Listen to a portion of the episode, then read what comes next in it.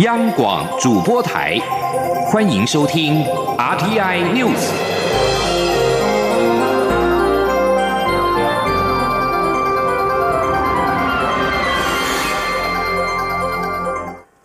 各位好，我是主播王玉伟，欢迎收听这节央广主播台提供给您的 RTI News。新闻首先带您关注：大选进入最后5天。蔡英文总统今天启动勇敢自信护台同行的全国大型车队扫街造势活动，车队从故乡屏东风港出发，一路向北连扫5天。蔡总统表示，2020选举是攸关台湾民主的选举，为了台湾未来发展，呼吁乡亲支持英德配。今天记者刘玉秋的采访报道。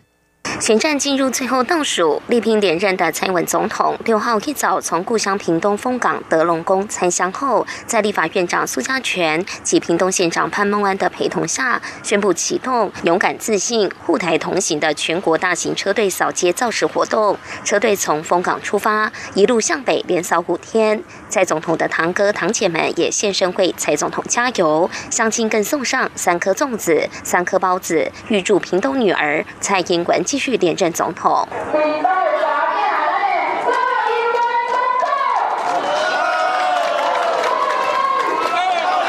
蔡总统表示，在5天就要投票了，他在最后冲刺的阶段展开全国大车扫，出发点与他4年前竞选总统一样，选在故乡屏东风港。总统说，这次选举非常关键，是关系台湾民主、主权巩固、经济更发展以及社会照顾更周全，呼吁选民一定要集中选票支持英德配，民进党国会也要过半。他更期盼故乡屏东一定要开出红盘。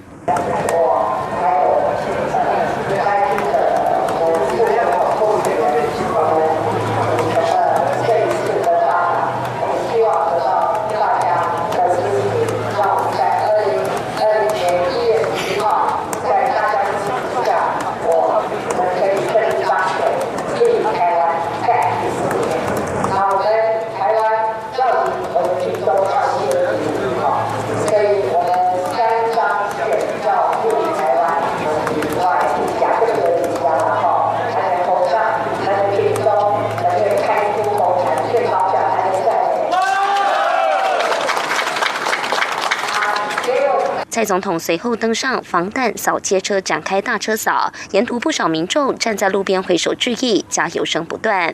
至于媒体询问，基于维安考量，蔡总统车队扫街时是否会穿防弹背心，总统说，安全的规定都有斟酌，他会依照安全人员在不同情况下决定要不要穿防弹背心。中央广播电台记者刘秋采访报道。另外，蔡英文总统竞选连任办公室今天上午再推出新的电视竞选广告，叙说台湾年轻人的日常生活，传达专制独裁并不遥远的事实，呼吁台湾人团结起来，以投票表达选择和民主、自由及全世界站在一起的决心。另外，对于黑鹰直升机失事，国民党总统候选人韩国瑜指台湾中邪、国运不昌隆的言论引发诸多批评，蔡英文总统也再度呼吁韩国瑜应该为此发言致歉。对此，韩国瑜竞选总部发言人王浅秋今天表示，韩国瑜只是在论述台湾这几年的状况，并非要刻意攻击。如果刻意放大韩国瑜的谈话进行政治攻击，才是真的政治消费。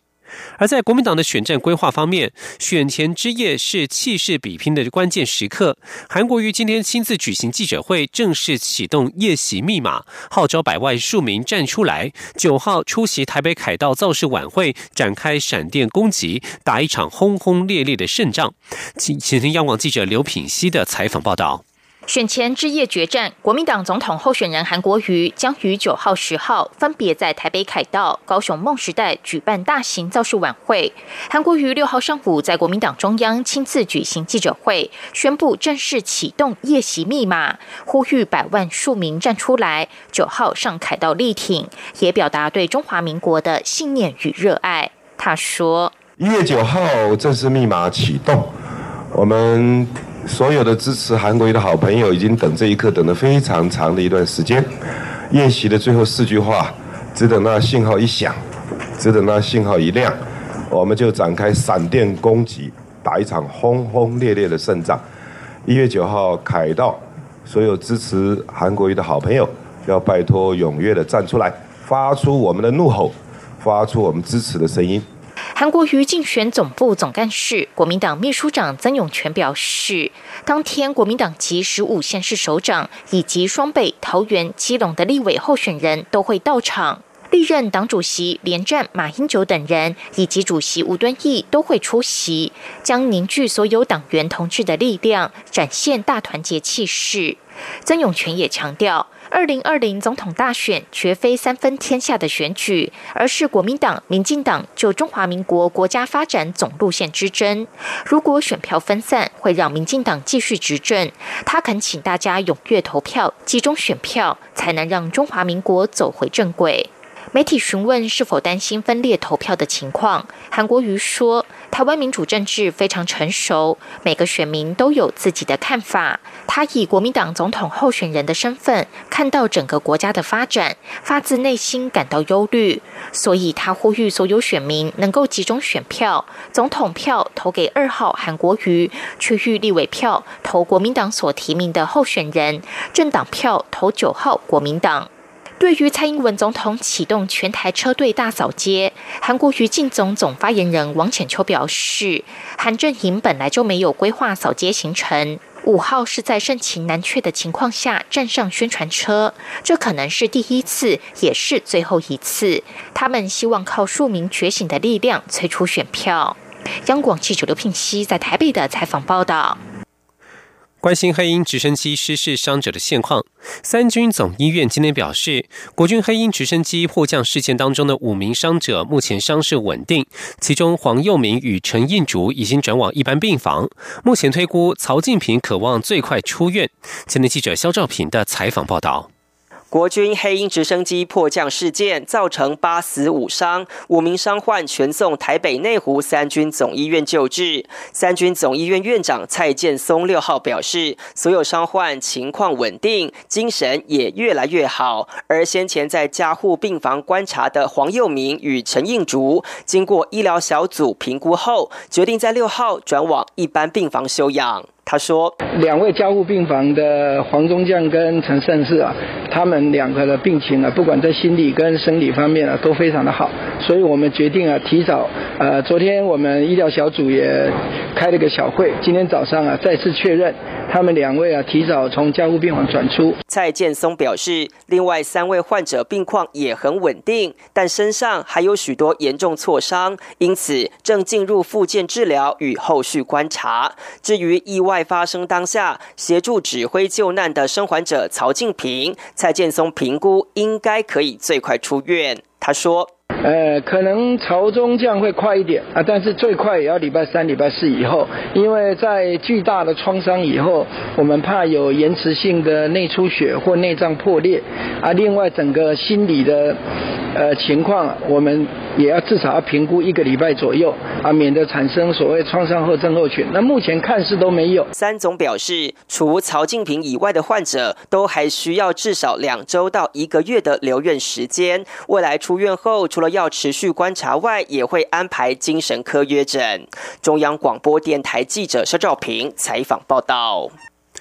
关心国内重要的交通建设，行政院长苏贞昌今天出席苏花改通车典礼时，感谢工程人员一凿一锤、一单一挑的完成任务，给乡亲一条安全回家的路。针对媒体报道，苏花改通车之后恐怕会因为漏斗效应导致春节大塞车，苏贞昌表示，已经请交通部妥善规划，向国人宣导如何使用新的路网。今天记者王维婷的采访报道。台九线苏花公路改善工程6号下午通车，行政院长苏贞昌今天上午出席通车典礼时，感谢工程人员一凿一锤、一挑一担辛苦的完成改善工程。苏贞昌表示，东部民众一直需要一条安全回家的路，今天的通车并不是结束，而是新阶段的开始，包括从东澳到南澳、和平到崇德之间还有很多阶段，政府还要继续完成。行政院去年底已经核定可行性研究，会再继续努力为花莲、台东乡亲提供一条安全回家的路。苏花改在农历春节前通车，苏澳至花莲车程只要1小时，渴望提供返乡民众新的选择。但是台湾铁道暨国土规划学会提醒，苏花改的单向车流通过量预估每小时1500辆次，苏花改北端的国道5号单向车流量却可容纳3000辆次以上，将让国5的车流抵达苏澳后，像是水流被倒入漏斗，尤其在假日时间，在瓶颈点更容易拥塞。媒体今天询问苏贞昌是否担心苏花改在春节期间大塞车，苏奎表示，政府去年已经宣布在除夕前一天起弹性放假，让民众早点返乡，而新路网完成难免会有一点不适应，他已经请交通部、内政部妥善规划、安排和宣传。苏贞昌说，尤其像苏花改通车，一定给花莲的乡亲、台东乡亲更安全、更方便回家的路，希望大家好好使用。但是一开始，尤其年节期间，难免还是会有比较高使用率，还是请大家务必遵守相关的使用规则，一定要安全最重要。苏贞昌在通车典礼致辞时表示，苏花改通车并不是他比较伟大，而是刚好通车的这一刻当行政院长，最辛苦的英雄是第一线的工程人员。苏贞昌表示，苏花改的完成是苏花安的开始，永远有路要继续开，他期许工程人员继续努力。苏贞昌说，自己的女婿是阿美族，每年都要回到台东都兰部落，如果遇到风雨就要从西部到屏东再回到台东。他不仅是因为工作做出承诺，也是为自己的孙女承诺一条安全回家的路。中央广播电台记者王威婷采访报道。关心国际焦点，美国总统川普5号威胁，如果德黑兰发动攻击报复美军击杀伊朗高层将领苏雷曼尼，将会遭到美国的重大报复。他先前警告，美国已经锁定52个对伊朗和伊斯兰文化十分重要的设施。而伊朗外交部稍早表示，德黑兰将宣布缩减对2015年核子协议的承诺，不再遵守协议当中对于核子作业的任何限制，借此报复苏雷曼尼遭到杀害。前伊朗伊斯兰革命卫队领袖瑞塞则是威胁，如果美国攻击伊朗目标，他们将会让以色列城市海法与特拉维夫化为灰烬。另外，美方的军事行动在事前没有告知国会议员或征求国会同意，引来众议院议长佩洛西等人强烈反弹。对此，美国总统川普表示，他的行动不需要国会批准。面对情势升级，欧盟5号则表示，已经邀请伊朗外长查瑞夫前往布鲁塞尔，并且呼吁降低在波斯湾的紧张关系。而美国3号在巴格达狙杀了伊朗革命卫队圣城部队指挥官苏雷曼尼。伊拉克国会在5号通过决议案，要求政府终结美国等外国在伊拉克驻军。伊拉克军方表示，首都巴格达5号再度遭到6枚火箭攻击，其中3枚射入了安全戒备严密的绿区，造成6人受伤。伊拉克国会5号表决通过，要求政府取消请国际联军协助打击伊斯兰国的要求。国会通过的决议案虽然与法律不同，对于政府没有约束力，但是这项决议可能获得政府遵从。目前人约有5000名美军待在伊拉克。美国国务院对此表示失望，并且希望伊拉克三思。而美国总统川普5号则扬言采取制裁行动。委内瑞拉总统马杜洛5号承认帕拉为新任的国会议长，但是委内瑞拉反对派谴责这是一场国会政变。稍早之前，反对派领袖国会议长瓜伊多遭警方阻挡，无法进入国会，而帕拉则宣称自己已经取代瓜伊多成为国会新任议长。瓜伊多原本预期在5号的国会投票当中再度出任议长，但事实上只有支持政府以及不满瓜伊多的反对派国会议员才获准进入国会大楼。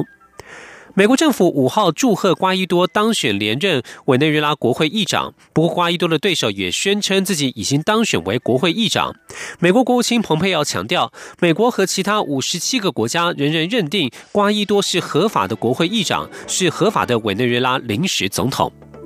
以上新闻由王玉伟编辑播报，稍后请继续收听央广午间新闻。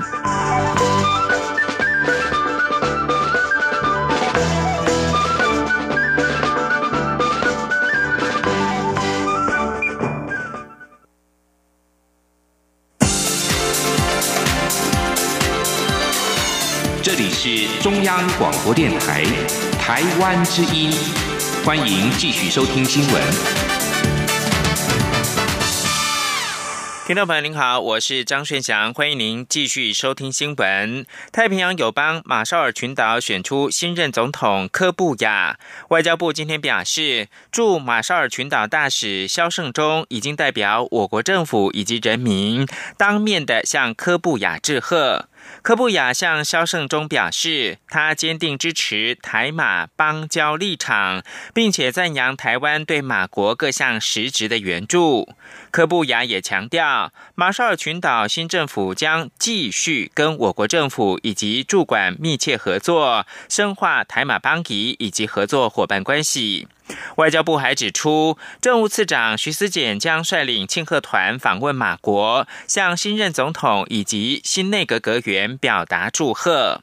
外交部指出，马绍尔群岛是我国在太平洋地区的重要友邦，两国在1998年11月18号建交，21年来邦谊稳固，各项双边合作计划顺利的推动。中东情势再度紧张，美股四大指数上个星期五全盘皆末，包括了台北股市等其他亚洲主要股市，今天早盘多呈现走跌，资金转向避险的资产。黄金在短短的3个交易日上涨超过 3%，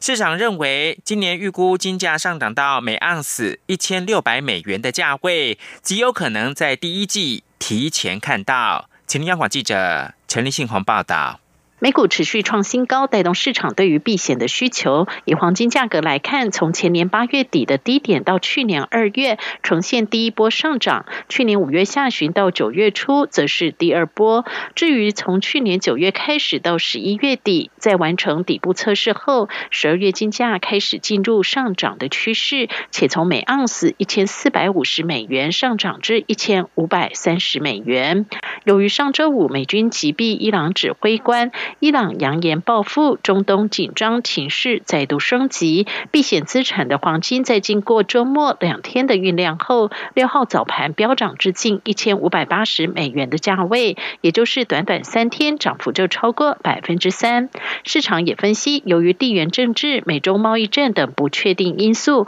黄金价格在今年一样也是避险的主要资产。不少机构本来就预测上看1600美元至1700美元甚至更高。由于美伊双方情势近期再度紧张，因此不排除1600美元的价位在今年第一季提早看到。台湾银行贵金属部副理杨天立说，因为金价在1月份这波拉起来呢，很快的就突破了1557美元去年的高点，这是第一个。第二个呢，也很快的突破了大约在1520美元上下的一个压力线。那当这样的情况发生之后，其实金价的上档的目标就整个推升到1600美元以上了。也就是说，我们可能在今年的第一季就会看到1600美元以上的价位。不过，尽管国际黄金价格不断攀高，但台湾国内黄金存折的投资人却是不断卖黄金，并没有明显买进。杨天立也表示，过去1年来可以看到国内市场操作黄金买卖的趋势和国际相反，呈现西热东冷。中央广播电台记者陈林信宏报道。医药健康新闻，台湾实施病人自主权利法今天满周年，由安宁照顾基金会在台北车站大厅举办咨询体验活动。卫生福利部表示，1年来一共有11317人签署了预立医疗决定，让台湾的善终全保障向前跨越一大步。记者陈国维的报道。卫生福利部委托安宁照顾基金会在病人自主权利法上路满周年这天，在台北车站大厅举办我的医疗我自主咨询体验活动，现场设置生命自主大富翁等游戏，让路过民众能以轻松的方式认识自己的医疗选择权。病主法施行后，国人可在完成相关咨商后签署预立医疗决定，将来如果有一天符合末期病人、不可逆转昏迷、永久植物人及重度失智示，政府公告的重症疾病等5款临床条件的其中1款，将依当时的决定选择是否进行维持生命治疗或人工营养及流体喂养。卫福部主秘郑顺平表示，近1年有多达11000多人完成签署。我们交出了一张还算可以的一个成绩单。那到目前为止，我们全台湾有140家医疗机构可以做这个病人咨询的一个服务。那同时，我们有20家示范的一个机构。台北市立联合医院总院长黄胜坚表示，很多人签署预立医疗决定的原因，都是不希望最亲爱的人将来因为他而受苦。民国96年到98年，我们在签这个安宁缓和条例第2号的时候，每年都没有超过4000例。所以其实今年11000例，事实上已经表示说，台湾的民众对于生命势能的看法已经有很超越性的一个进步。郑顺平也代表卫福部颁发感谢状给20个县市的示范医院、病人自主研究中心以及辅导近100个咨商团队的安宁照顾基金会，感谢相关单位在协助推动病主法业务上的努力。中央广播电台记者陈国伟台北采访报道。继续关注的是武汉不明原因的肺炎。卫生福利部疾病管制署今天表示，武汉不明原因肺炎已经排除是流感、禽流感、腺病毒、SARS、MERS 等呼吸道病原体的可能性，目前怀疑是动物传人的病原体，但还需进一步厘清。记者肖兆平的采访报道。中国大陆武汉不明原因肺炎持续延烧，卫生福利部疾病管制署6号表示，5号接获中国疾病预防控制中心的通知，说明截至5号8点止，总共有59起不明肺炎病例，其中有7例是重症患者，持续追踪163位密切接触者。疾管署副署长庄仁祥6号表示，虽然病例数比先前44例明显增加，但不能说明疫情出现扩散，原因是这些新增个案发病日期都在去年年底，是因为近期被注意，所以搜罗到的相关个案。至于为什么重症患者会从先前的11例降为7例，庄仁祥表示，疾管署无法代为说明，但推测可能是先前个案有被验出已知的病原体。他说，可能后来有些个案可能就验出了比如说流感啊或其他病毒啊，所以就被排除了所以后来重症的病例是不是因为这样而变成7例？那当然是这个大概只有中国大陆可以说明这个一个议题。庄仁祥表示，目前怀疑相关病毒来源是市场内的动物感染源，但人传人的迹象并不明显，初步已经排除是流感、禽流感、腺病毒、严重急性呼吸道症候群、中东呼吸症候群冠状病毒感染症等病源，而外界推测可能是新型冠状病毒。庄仁祥认为不无可能，但病毒类型还需进一步研究。他说，所以目前看起来是有可能是动物的感染来源，但是它是什么病毒呢？这个我也不清楚。那当然有一说是大家都怀疑是新型的冠状病毒，原因是因为新型的冠状病毒它有一些它也是动物的感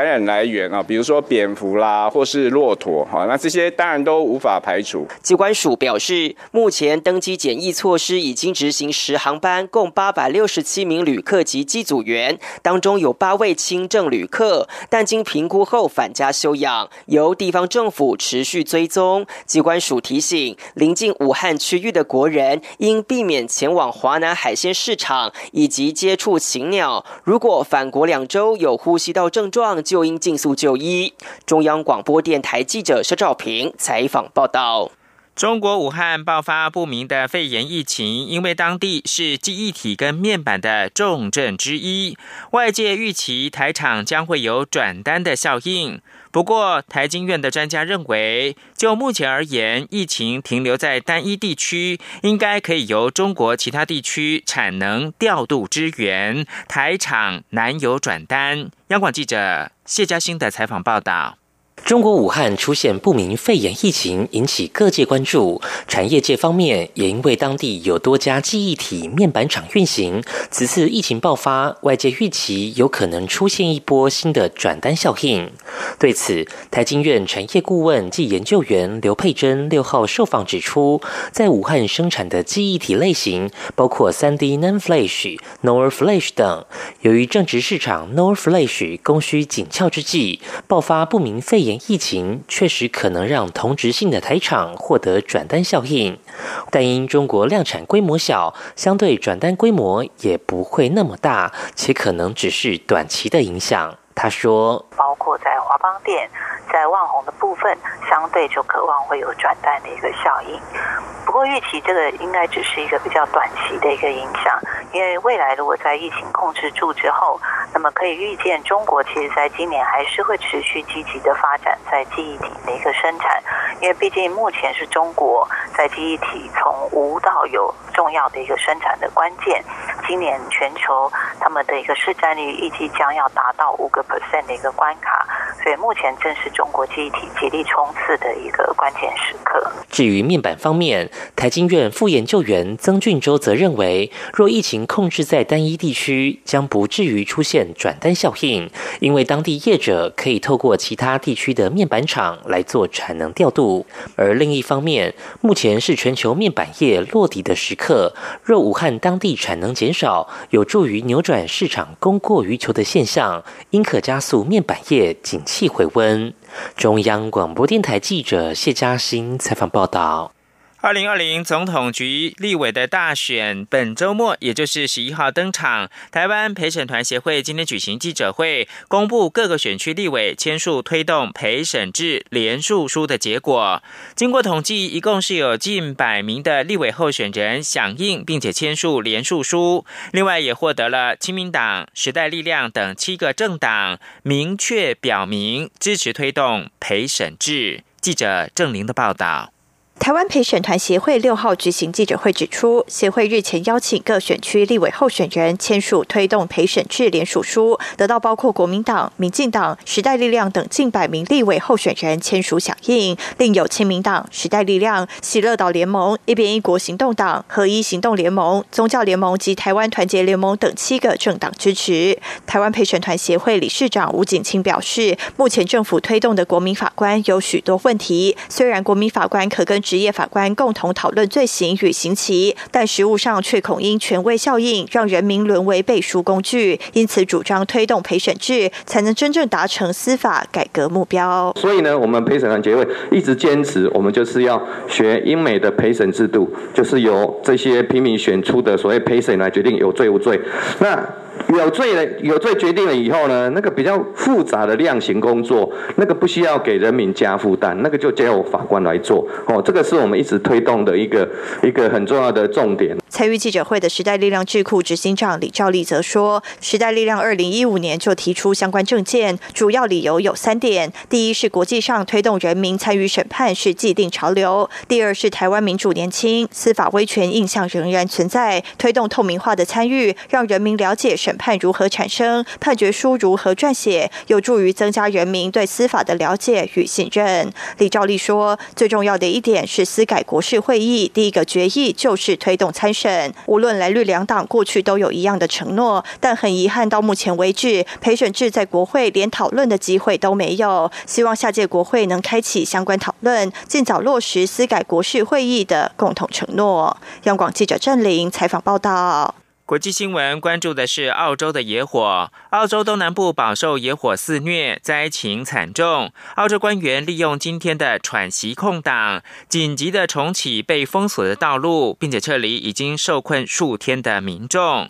连续第2天的少量降雨跟凉风，使得热浪助长之下，在这个周末席卷新南威尔斯省和维多利亚省的火势稍获缓解，但是官员警告，危险的天气条件预料本周稍后将会卷土重来。澳洲当局今天加强努力提供援助，并且疏散受困沿岸城镇数天的数千民众。今年的澳洲野火季比往年来得更早，目前已经有超过500万公顷的土地付之一炬，数以千计被迫离开家园的民众仍待在东部沿海地区的露营地，返家遥遥无期。在全球关注澳洲野火并且捐款协助消防队员之际，法国总统马克宏5号表示，将协助澳洲处理这场毁灭性的丛林野火。以上新闻由张顺祥